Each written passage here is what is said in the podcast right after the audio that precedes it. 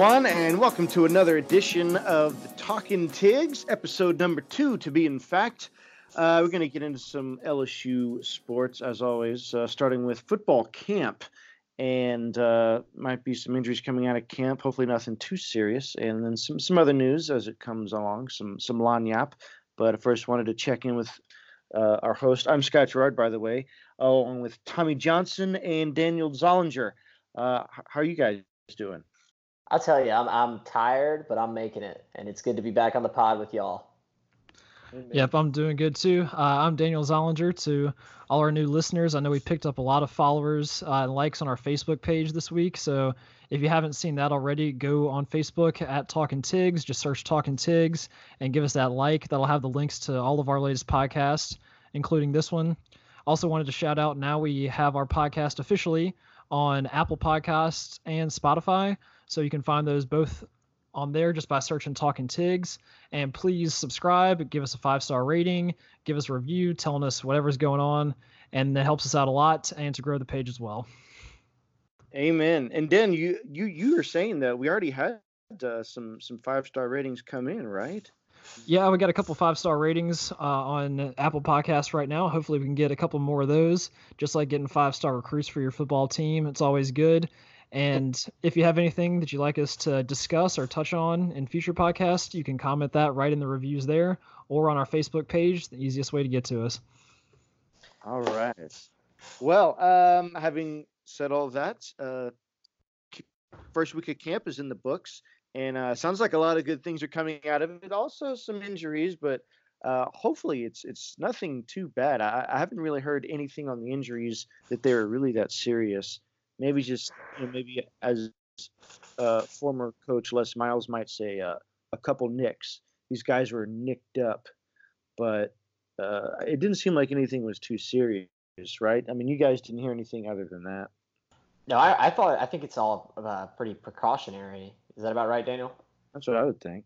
Yeah, that's that's what I would say too. Uh, just kind of going from the injury log, they've had up to I think it's 24 players in one given day on the seventh that were held out of practice, which is pretty bad considering that's almost a whole quarter of your team uh, on the injury list. But a fair amount of those guys came back the next day, so might just been kind of one day to day thing. And I think pretty much everybody, uh, normal players, were there for the scrimmage on this past Saturday. So y'all can talk about that and the results that we had there.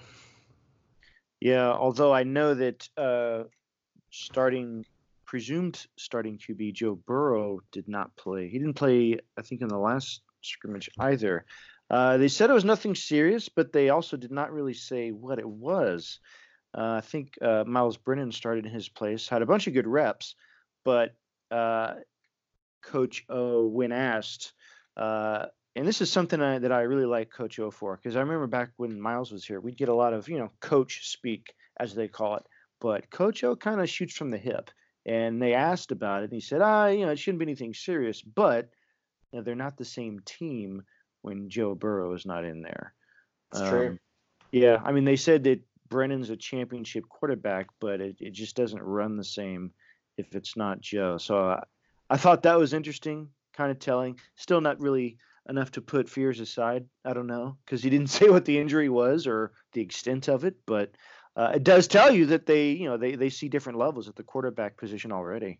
Yeah, uh, and and I think that I think you're right that it's probably just a precautionary thing, and I think that uh, what's a little bit more, you know, what we can rest assured, and maybe uh, maybe we can feel asleep a little bit better at night, knowing that you know Joe Burrow is the more he's the experienced guy, and he's been there. He's already had a year in with LSU, and I mean, he came into camp last year and ended up with you know one of the best seasons we've had since the the national championship year. So if he can do that with basically no experience, no spring, no um, you know very little practice, I think that uh, with all the preparation he's put in from spring to summer, taking a taking a week off, taking a you know a couple uh, a scrimmage off or or two, I don't think we're going to see much uh, much degrading in play when he gets back on the field. Yeah, it should be all right, especially since Myles Brennan a lot of people thought he was going to be the number one quarterback before last season, before we got the news that Joe Burrow was transferring in. So he's definitely got the talent to start there with the number ones. And I mean, it's fine seeing him take those reps. And Joe Burrow, he'll be he'll be back here. And always also good for probably the other quarterback, Peter Parrish, getting some reps with the second team opposite him on the scrimmage. And so we don't really know whether for sure he'll be like redshirted this year or not, which might be good since next year, presumably after Burrow would be gone, then it would be Brennan's team. And then maybe the year after that be Peter Parrish as a redshirt junior or redshirt sophomore, I should say. And so that's kind of the succession line there. But I think everybody played pretty well from the reports that I've heard, especially on the defensive side. I don't know if y'all had any specific like stats or or accolades well, there. Well, Daniel, I do think you forgot one one important fact also is that uh, Joe Burrow's absence leave uh, you know everyone slides up on the depth chart, so that actually leaves a, a third string opening for uh, notorious Baton Rouge injury attorney's son, John Gordon McKernan, who's a walk-on quarterback. He might be getting some action, and uh, I'd love to see uh, you know John Gordon uh, take on his rightful place as I'm the uh, as the big G on LSU's team. I'm sorry. Did you say he's a practicing attorney? He is he is a his his father is a is like the most like well known injury attorney in oh if yeah, you if you've Rouge. taken if you've taken one step onto the roads of Baton Rouge, you've seen Gordon McKernan's face yeah. on the billboards there, if and any, so yeah. he, any, he really is Louisiana, the man. Any Louisiana knows that the that the battle for uh, most prominent injury attorney is definitely you know it, it, when it comes down to like a like a recruiting battle it's it's there's only two names that come up. It's Gordon McKernan and it's Morris Bart. And Morris Bart's kind of the established one, but Gordon has been rising, and I mean, you see his face everywhere. And now his son's on LSU's team, so yeah. know, to give it kind of a parallel, to give it kind of a parallel, uh, Morris Bart was kind of like the Nick Saban, the Alabama of the injury attorneys, and then uh, Gordon McKernan is kind of like the Dabo Swinney and Clemson, like the upstart, but he's yeah. starting to win some championships now. So that's been a personal injury attorney talk uh, here on Talking Tigs. and, and, for, for our out of state listeners, for our southeastern, you know, like, like Scott, you'll relate to this. Uh, if you've ever seen Alexander Shunnarah or whatever. Oh yes, Shunnarah and Associates. Yes, it's it's very similar to that. They got the billboards everywhere. You know, very like very just like corny, cheesy billboards that are uh, that are just hilarious. So, um, so yes. Right, and I just wanted to put this out there for the listeners that the uh, the personal views of our uh, commenters are not necessarily those of Talking Tigs, nor do we uh, s- support or con- uh, you know endorse any particular uh, injury law uh, attorney. Exactly. no, yeah, no, just no free ads. Taken. This is this is purely purely you know academic, and all I can say is they're all great. You know, I, and but you know. There's one that has a quarterback on LSU's team, so yeah, it's it's just a coincidence. It's a mere coincidence. Uh, but yeah, that'd be great to see to see someone unexpected get some action. Uh, you know, we'll see what happens with the injuries. Um, yeah, it wasn't just Joe Burrow. You know, there was Grant Delpit. There was well Stingley. Yeah, Derek Stingley Jr. missed a, a couple days. Uh, John Emery, who had this uh, uh, supposedly some good runs in practice. One one kind of made the webs the interwebs. Uh, he's he's injured now. Again, nothing nothing but details, and none of the details are coming out about that. But you know, it's just typical camp stuff, right? Guys get nicked up and they don't want to push them, so you know they they just they, they don't force them to take a scrimmage, especially the first scrimmage of the camp. So it's it's really nothing to be worried about, right? It's just kind of run of the mill stuff, just guys kind of getting some kinks out. Yeah. And one thing I wanted to mention is uh, Coach Orgeron said afterwards that he thought the kind of standout unit was the defensive line. Uh, those guys in there, Breiden Fehoko and Tyler Shelvin. I think Rashard Lawrence uh, got held out of the scrimmage, but uh, the other guys in there doing some good work, getting a couple sacks in. And that's kind of where we needed some improvement from last year. Uh, and Damone Clark as well with a few tackles. And so you you want to see that is just from all the work they put in over the summer and the spring to come, be coming out strong and then hopefully put that pressure on the opposing offensive lines and just establish that dominance up front. So we'll see how that builds in the next couple weeks uh, with the return of Rashard Lawrence and everybody else. But uh, I do think that's definitely a good sign from Coach O. Yeah. There was a good article that Scott Rabalais wrote actually about you know the just the, the the shroud of mystery, if you will, around uh, Joe Burrow's injury, and it's you know I think everyone understands the importance uh, of of him being healthy and on this team because you know the team might just be different under uh, Brennan's uh, direction. So it, it, it shows how important he is, but also how fragile this team is. Like it, if everyone has these championship aspirations, every single one of these players that we've talked about or um, you know put projections on or that's been nominated for some preseason award, you know they've kind of all got to stay healthy. Otherwise, you know it could turn into that one extra loss that we you know we're not sure is out there or two maybe. Yeah, you know? th- I think I think that is that is one when you look at LSU from a you know fifty thousand feet view objectively, we don't have I don't I don't see us having the uh, the the depth to be able to sustain like a, a, a bad injury to one of our star players and and really not phase us. You know, there aren't many teams in college football that can do that. Uh, I mean, I think you know potentially Alabama's been able to do it. Clemson has been able to do it. Um, but aside from maybe those two, uh, I don't think many teams can. And so I, you know, I, I do believe that we are a championship caliber team. We're a playoff caliber team, but but we're only a playoff caliber team when we have our best eleven, you know, on either side of the ball. Um, so I think that you're right that this this uh, pulling him out of practice, kind of the the, the mystery around it, it, it does it lends to a conversation of what uh, you know what if and what could happen if uh, if an if you know what if this is a nagging injury that gets him all season or what if uh, what if it turns into something worse so i'm glad they're being precautionary but we we really just got to keep these players on the field yeah it's definitely better to be careful now than be a little bit too aggressive saying oh we got to get the reps in we got to make it work and then come out week one and then somebody uh, pulls a hammy or whatever, and then they're out for four or five weeks or something. Uh, forbid something happens like uh, Chase on last year where he tears his ACL. Uh, or no, I don't think it was an ACL injury, but he gets hurt in the very first game and is pretty much out for the season.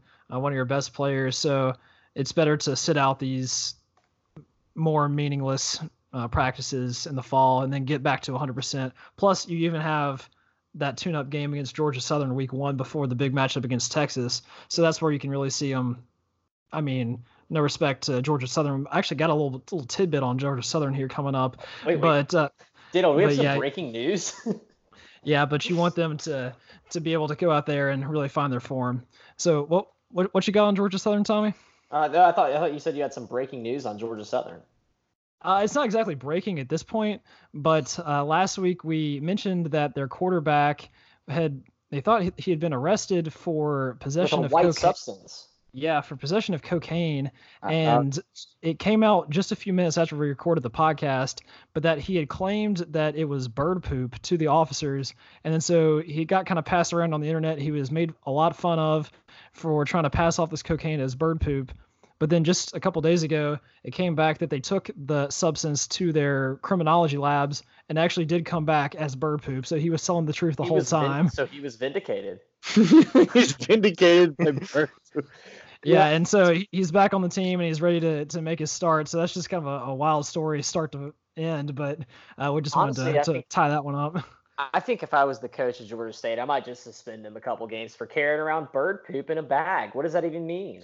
Oh no, I, I read it was on the hood. Yeah, like that's they, what it was. It was like splattered across the hood. So they thought I don't know whether he was.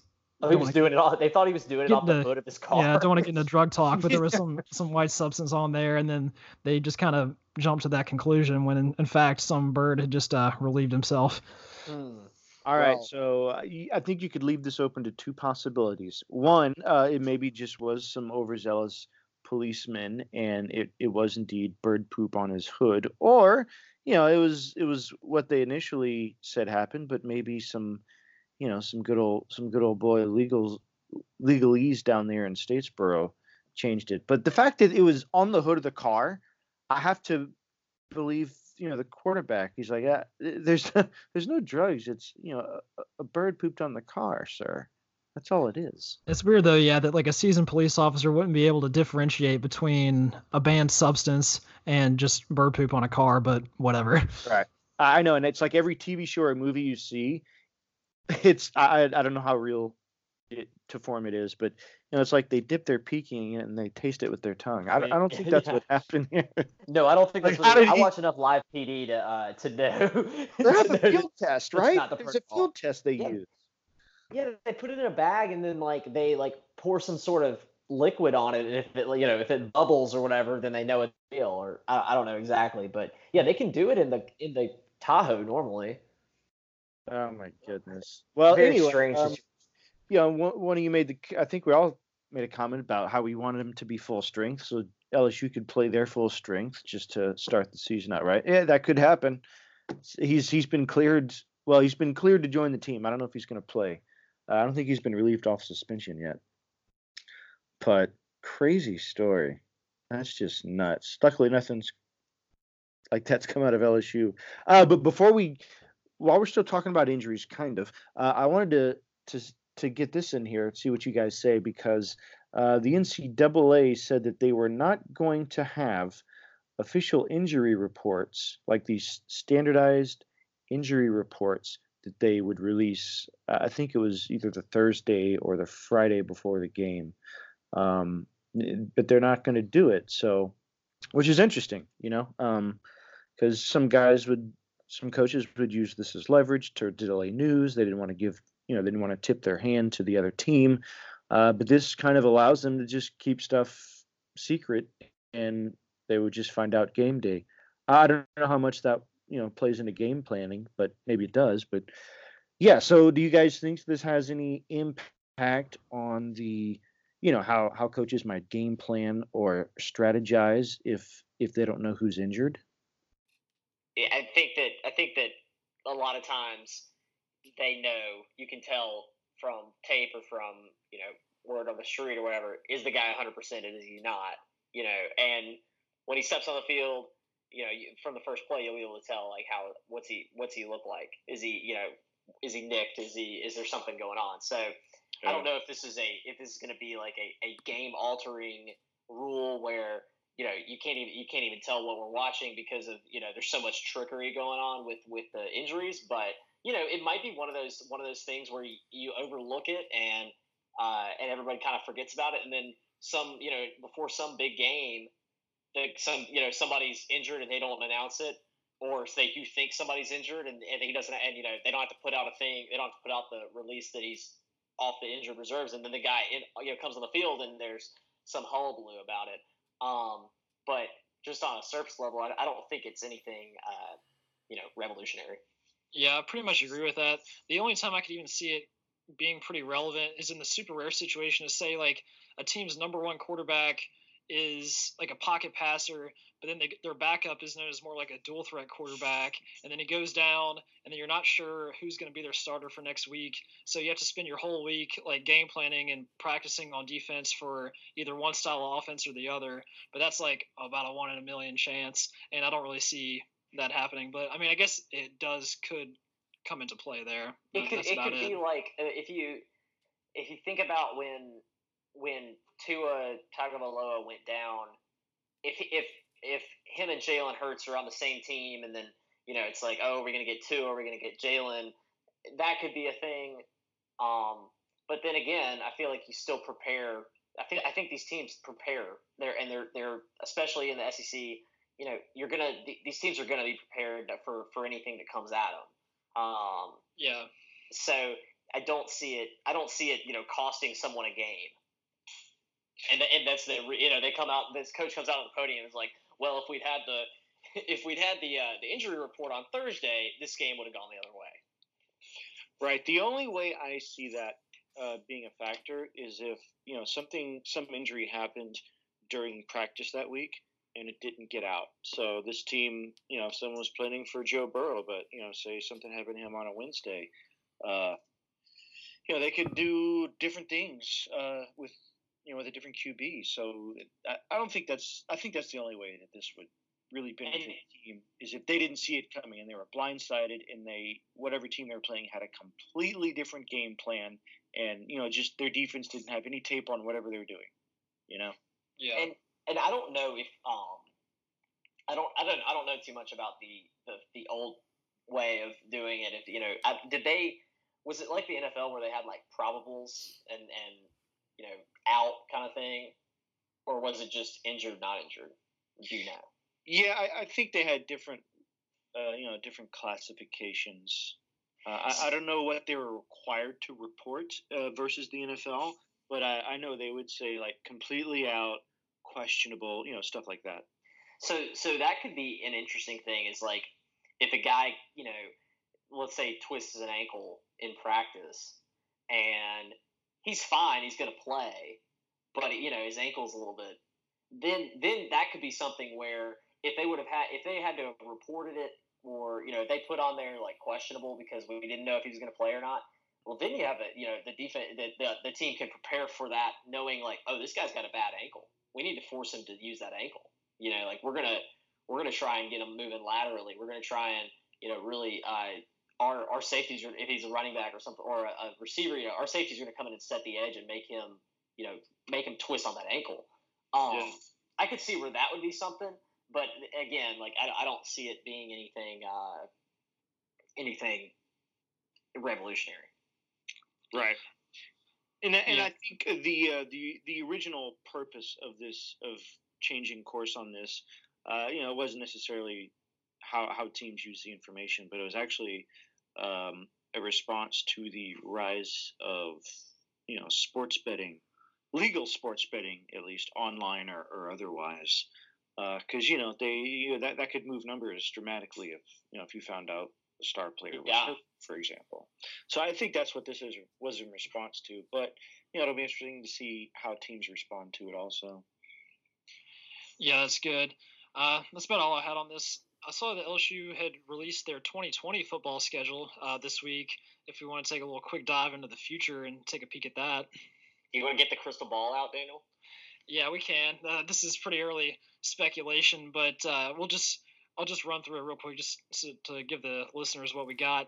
So open the season at home against UT San Antonio, home against Texas, away against Rice, home against Ole Miss, home against Nicholls State from Thibodaux, Louisiana, uh, at Florida, at Arkansas, home against Mississippi State, then our bye, then at home against Alabama, at home against South Carolina, at Auburn, then at Texas A&M.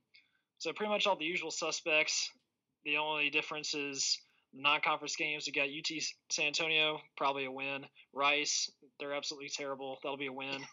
Nicholls, uh, probably a win, but they actually did beat Kansas last year at Kansas, uh, which is the first time that Kansas had ever lost to uh, an FBS team.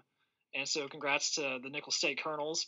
Uh, and then that's pretty much it. Oh, and then South Carolina at home for our non-traditional SEC East opponent. So that'll be a good game, I think. The Gamecocks like to come out, but other than that, not not too much note. Other than we scheduled the the bye before the Bama game, which is probably a good traditional.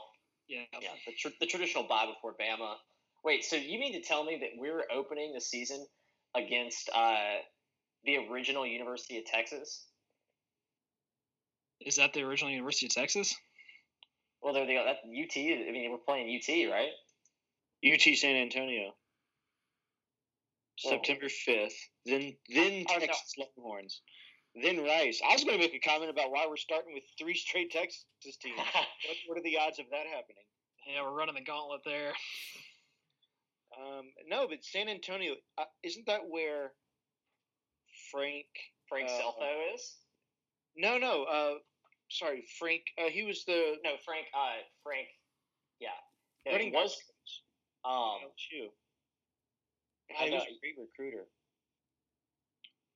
Uh, we're blanking. Someone's gonna. Frank Wilson. Thank yes, you. Frank Wilson. It I just googled it. yeah, yeah now, Frank Wilson. Uh, he he brought them to their I think their first bowl win too. He's he's doing great things over there. Uh, that's cool. I'm glad we get to play him. I mean, don't don't want to give him a win, but yeah, um, shout out to uh, Saints player Marcus Davenport, who is the Saints' first round pick from UT San Antonio a year ago. So he was, did good things last year, so we'll continue that. But at least they can produce one first round NFL talent. Yeah, and actually, uh, I actually did a an article about him with our our former um, our former group, the Red Zone Report, aka the Saints Underground. Uh, he he actually did not even get an offer from UT San Antonio coming out of high school. He he kind of had to recruit them, but he was just such a raw talent that uh, he definitely made a name for himself, and he's he's going to do great things in the NFL too. But anyway, yeah, three Texas teams in a row. What are the odds? But I, other than that, the uh, the schedule you know looks the same as it does every year. Other than, I think, uh, I don't know. I, I think I'd be more concerned with at Florida, at Arkansas, at Auburn, at Texas. Yeah, the only other thing kind of of note to me is that they, in uh, some sense, flipped the traditional dates. Usually we play Auburn towards the beginning of the season and Arkansas towards the end. Yeah. So they kind of flipped Yeah. that. So Arkansas is more front loaded than Auburn at the very end, which I don't think it plays too much of an effect, but uh, that is two tough games at the end to close out Auburn and A&M. Well, but the one thing that you look at when you think about that Auburn game is who's Auburn playing in uh, on the week after? They're going to be playing Alabama in the Iron Bowl. Yeah. So is Auburn looking ahead to Alabama? I think that could be that could be a factor that um, might give us an edge at Auburn. Yeah, and also who they played the week before, and if they they lost a heartbreaker or not. Also, But all right, so we're playing Rice at NRG Stadium. Daniel, is that uh is that where Rice is that like where they play other games? No, they actually have. There's like I think it's called the Rice Bowl. That's probably not the the correct term for it, but they have their own stadium on campus. It's pretty small and kind of strange looking if you look up a picture of it. Hmm. But uh, I'm not quite sure why they're playing LSU at At the at NRG Stadium, which is where the Houston Texans play. But I guess it's just because LSU is a bit more of a, a premier opponent than they who, who they usually have at home.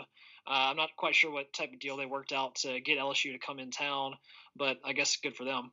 Well, I would not Uh, be surprised if there if, if I mean there's so many there's so much LSU like LSU uh, alumni LSU connections in Houston that I mean I anticipate that being a home game basically.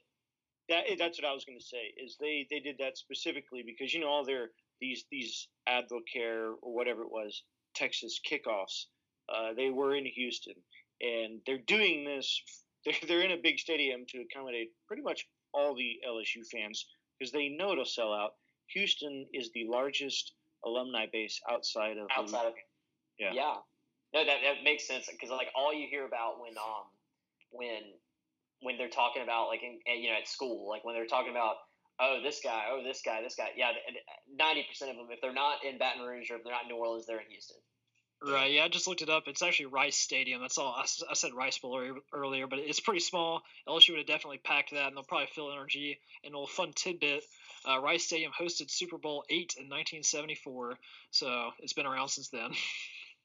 My goodness. wow wow Yeah. the things you learn Yeah. Right. That's pretty much all I got on 2020. So be looking forward to that. Hopefully, we can uh, get some wins in 2019 to start off with. Indeed. Indeed. Okay, so uh, I've talked about this. I think I mentioned it last week, and then in some of the archive podcasts, if any of our listeners have dove back into those. But Zach Evans, uh, out of North Shore, which is outside of Houston, the number one running back in the 2020 class, uh, he said on his on a live stream on Instagram that he has decided where he's going to go and will be announcing soon. So LSU is in his top five. So hopefully, by the time we come back on the podcast next week, we will have a commitment from Zachary Evans. And the only thing to bolster that is he had a picture on his Instagram of all the teams that were in his top five wearing all their uniforms. He took that down, that picture down yesterday, and in its place posted a picture of about 10 straight slides of him in only LSU uniforms and of his uh, visit to LSU. So that seems to be a good sign for me. Uh, hopefully, I can deliver the big uh, news next week on that. man I I'm telling you if we pick up Zach Evans like oh gosh it's gonna be great he'd be he'd be a, a welcomed addition to our backfield that's all I'll say. Yeah, because that's that was something they thought they were going to be thin at, and you know, like, like he's been doing with other positions, just recruiting the heck out of it. We got what nine D linemen in one class, so there, there shouldn't be any thinning of that of that running Now- back group. Yeah, Daniel, do you want to talk a little bit about? We were talking about it uh, a little bit earlier, I think, like off the pod. Uh, but this this whole conspiracy theory of Elias Ricks flipping to Georgia. Why would that happen? Well, so in I think it's in the the what is it? One of the Georgia forums. I forget what it's called. It's like dog something, you know, whatever. That uh, the Georgia people are con- are convinced that they're that they're capable of flipping Elias Ricks. I don't know why. yeah, they, so they seem to be thinking that they've got an edge on him when he gets to IMG. Yeah, so Georgia got a commitment last week from five-star running back Kendall Milton, who is I think the number three running back in the country. I think he's out of Arizona, but he he knows uh, Elias mm-hmm. Ricks from high school football, and so now Kendall Milton is a Georgia commit, so I think he's recruiting him there. And then with Elias Ricks going to the East Coast, uh, to Florida to play at IMG, he's more closer in proximity. And so there was originally rumors that Elias Ricks was going to flip from LSU Elias Ricks, for those of you who don't know, is the number one cornerback recruit in the 2020 class. Has been committed to LSU since I believe December. A but, vocal, uh, a vocal proponent of Tiger football. Right. So people thought he was going to flip his commitment to Ohio State. Then he kind of declined those rumors. Now the rumors that he's going to flip to Georgia. But uh, I believe he's pretty solid LSU. I would be surprised if anything happens there. Yeah, I, I, I, I tend to agree, but I'm just, I'm just, I get so nervous. Oh my gosh because he's he's the cornerstone of our 2020 class. You know what I mean? Like mm. Elias Ricks has been he was there day one. He said, "I'm bringing everybody. Everybody's coming to, to, to LSU," and I, I don't like I said I, I don't think it's going to happen. I agree with you. I think that that's all just chatter coming from you know the whatever the Georgia equivalent of Tiger droppings is. But uh, when you get to IMG, I'm not sure. You know, it, it's just there's going to be so much talent, and like you said, the proximity. You just gotta. You know what, Elias? I know you're listening. I know you're a big fan of the pod. Just stay strong. oh, another note on that was that uh, Elias Ricks had announced he was transferring to IMG, and then four-star wide receiver Jermaine Burton, who oh, is yeah. another another California player who committed to LSU in the 2020 class, announced that he was going to IMG as well. So that was we thought solidified that Elias and Jermaine were still going to LSU since they would be together there on the same team. But then Jermaine Burton just a couple days ago announced that he's actually staying in California.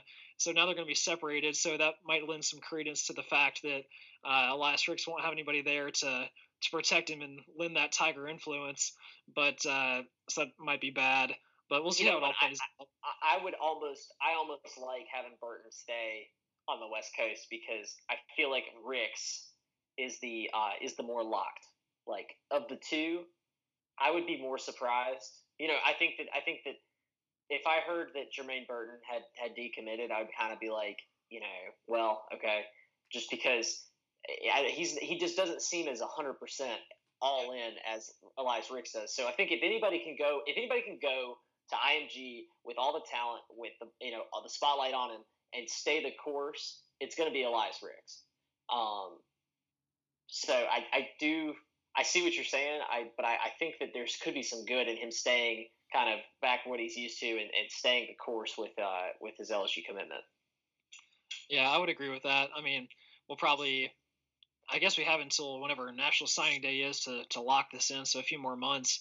But I think they'll both stay committed to LSU, and then hopefully we can pick up Zach Evans. One more thing on that is that with Georgia getting Kendall Milton, like the number three running back in the country, to me, that would seem, since Georgia was one of the other forerunners for Zach Evans, that Evans would not want to go there because then he'd be co- like competing against one of the other premier running backs in the country for those carries in the same class. So why would he do that when he could go to LSU where he would definitely be the feature back there? Uh, but that's just yeah. more speculation. Let's see. Wait, what is what is Zach Evans? So he's he's so right now he's uh his top schools are LSU, Alabama, Georgia, A and M. Right.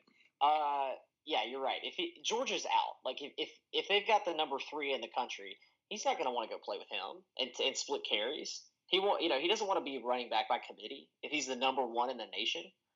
So then it's it's really LSU, Alabama, A and M. A and M is, I don't know.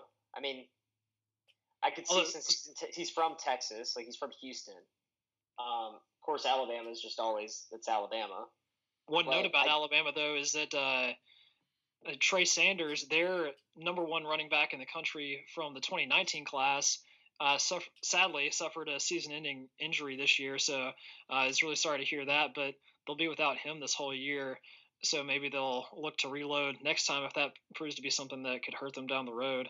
Well, but but okay, but here's another here's another thought. This might you know what the the, the pieces might be falling in place because do you have you heard? I, I know I heard that t- I re- I read that too that he, he got injured with the season-ending injury. I wonder if he can get a medical red shirt.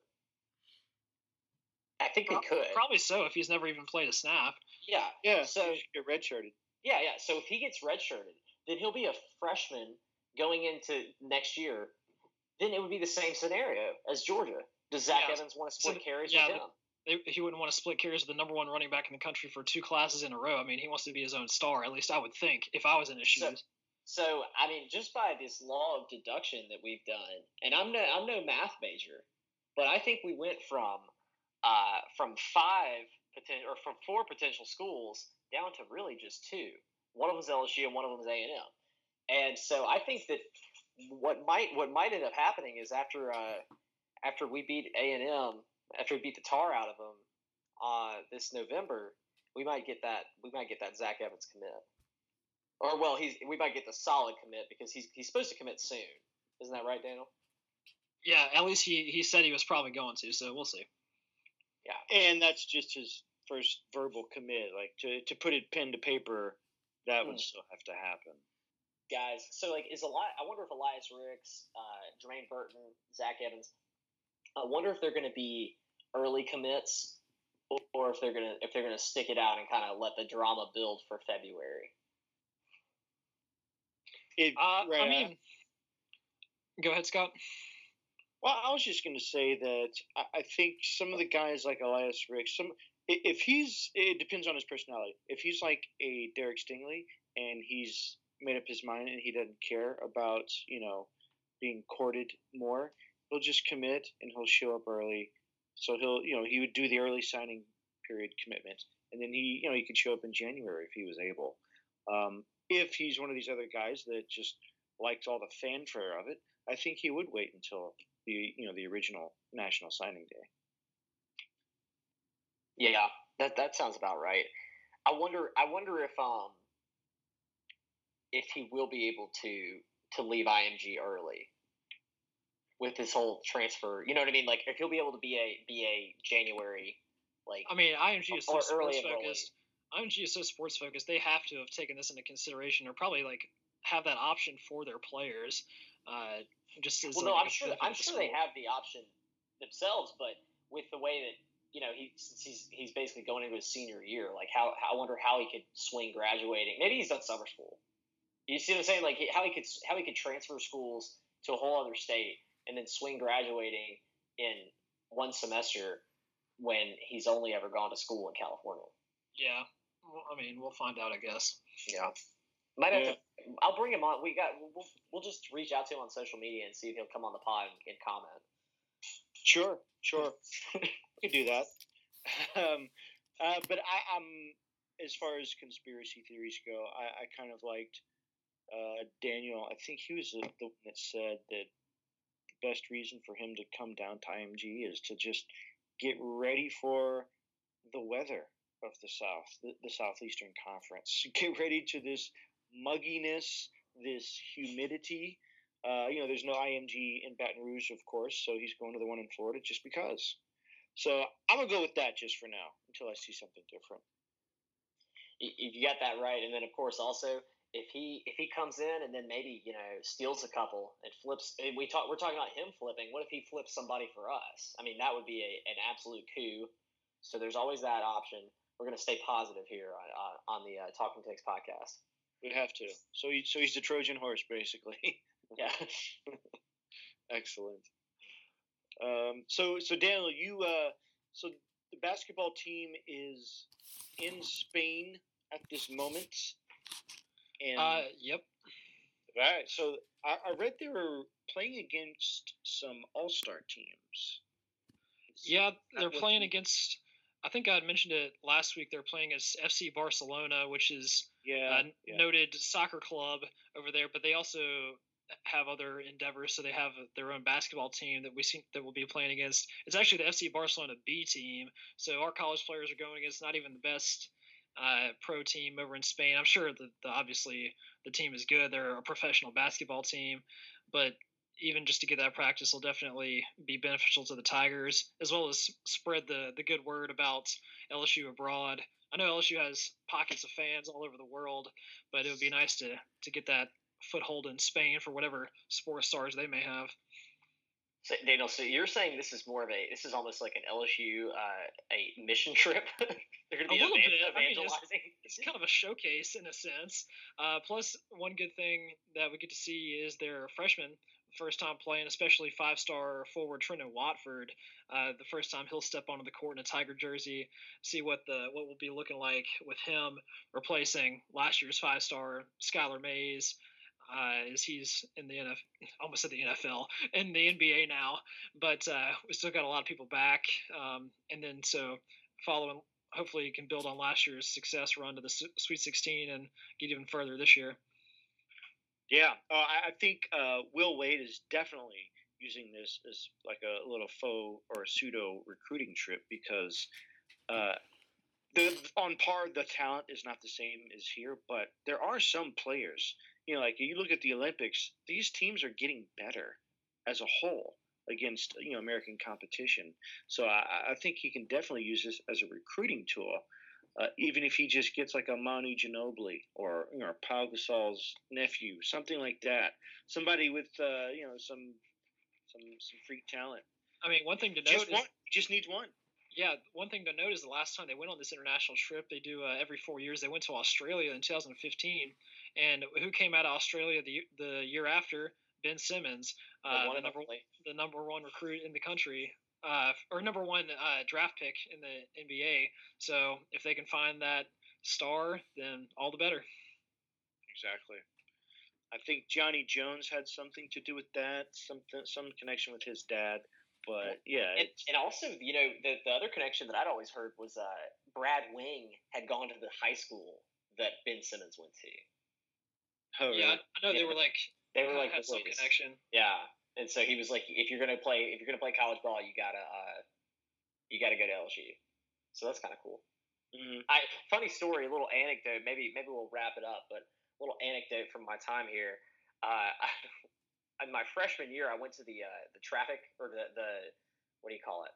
The uh, whatever parking place, like the you know where the police the police office enforcement. parking enforcement, yeah, to pick to drop off like my tag because I had a, a medical permit from uh, an ACL surgery, so I've been able to park like close.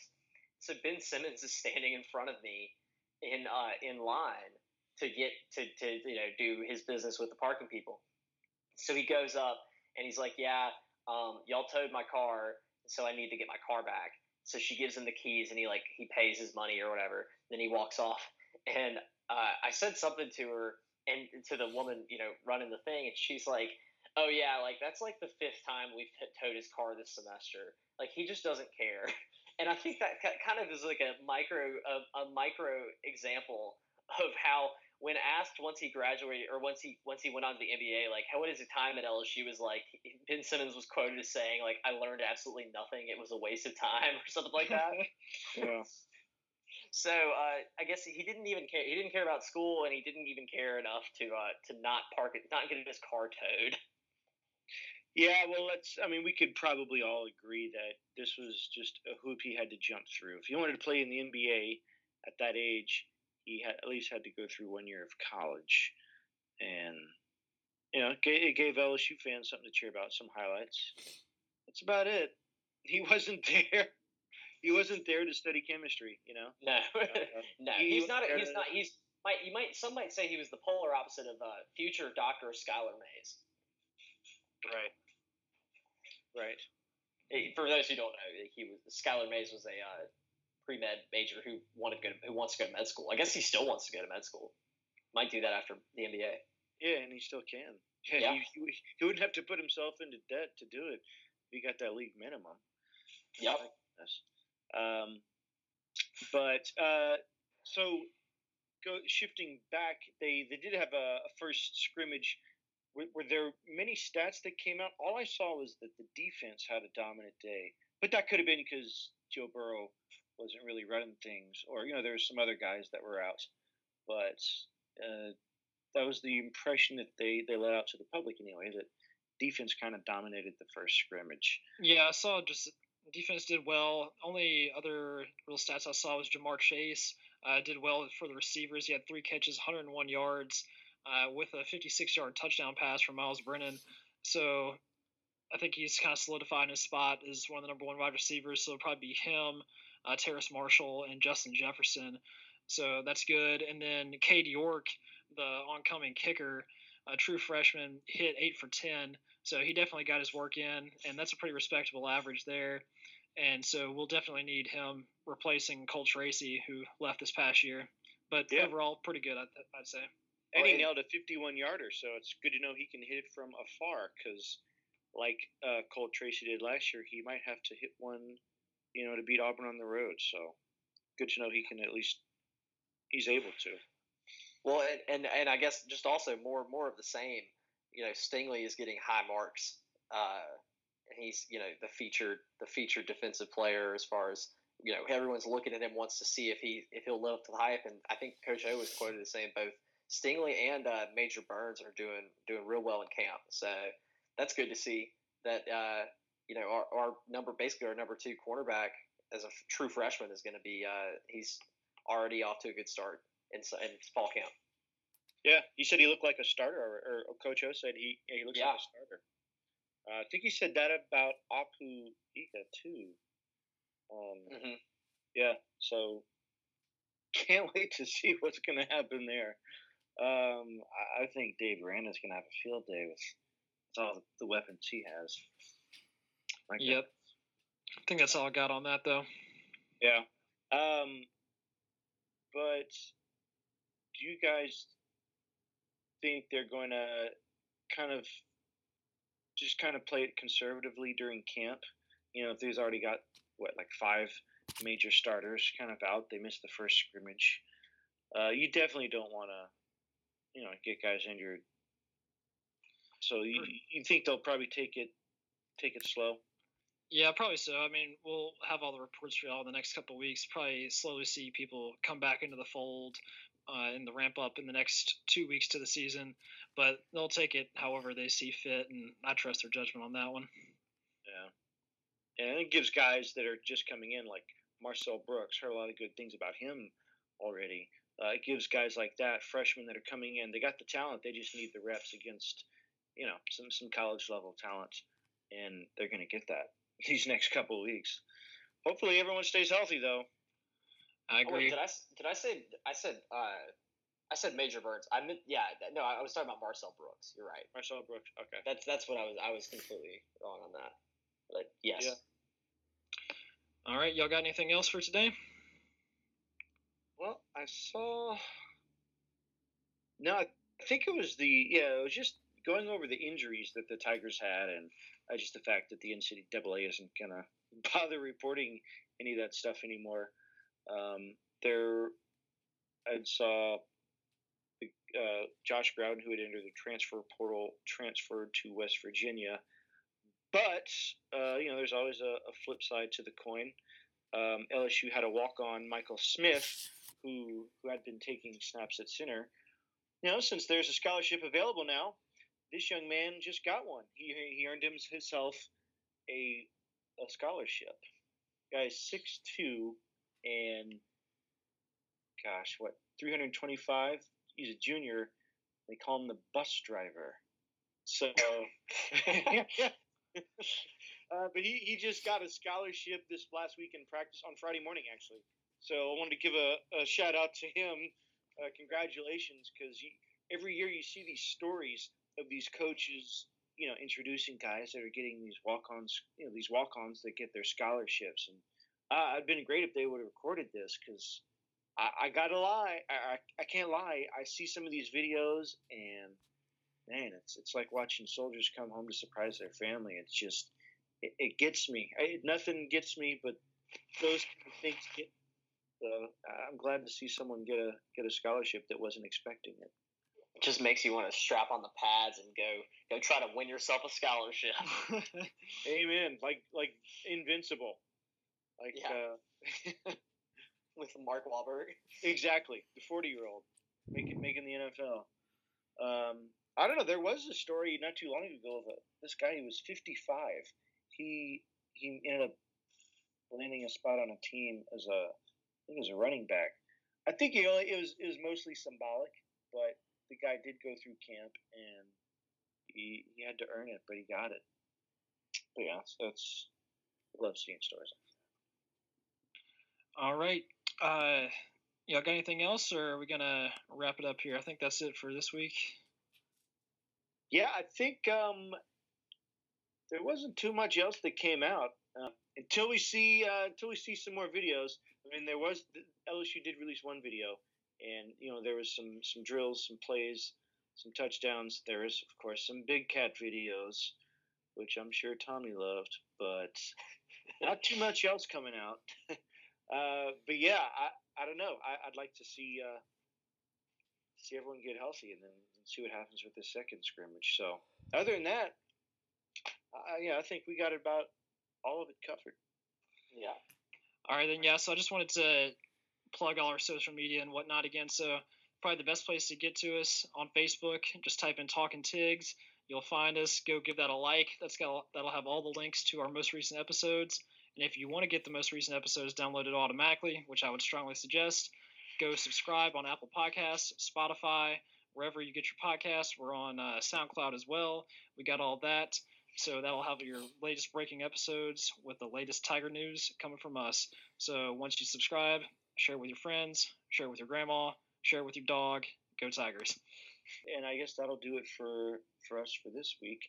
Uh, for Scott Gerard, Tommy Johnson, and Daniel Zollinger with Talking Tigs. Uh, wish you all a good week, uh, and we'll see you next time, or we'll talk to you next time on Talking Tigs.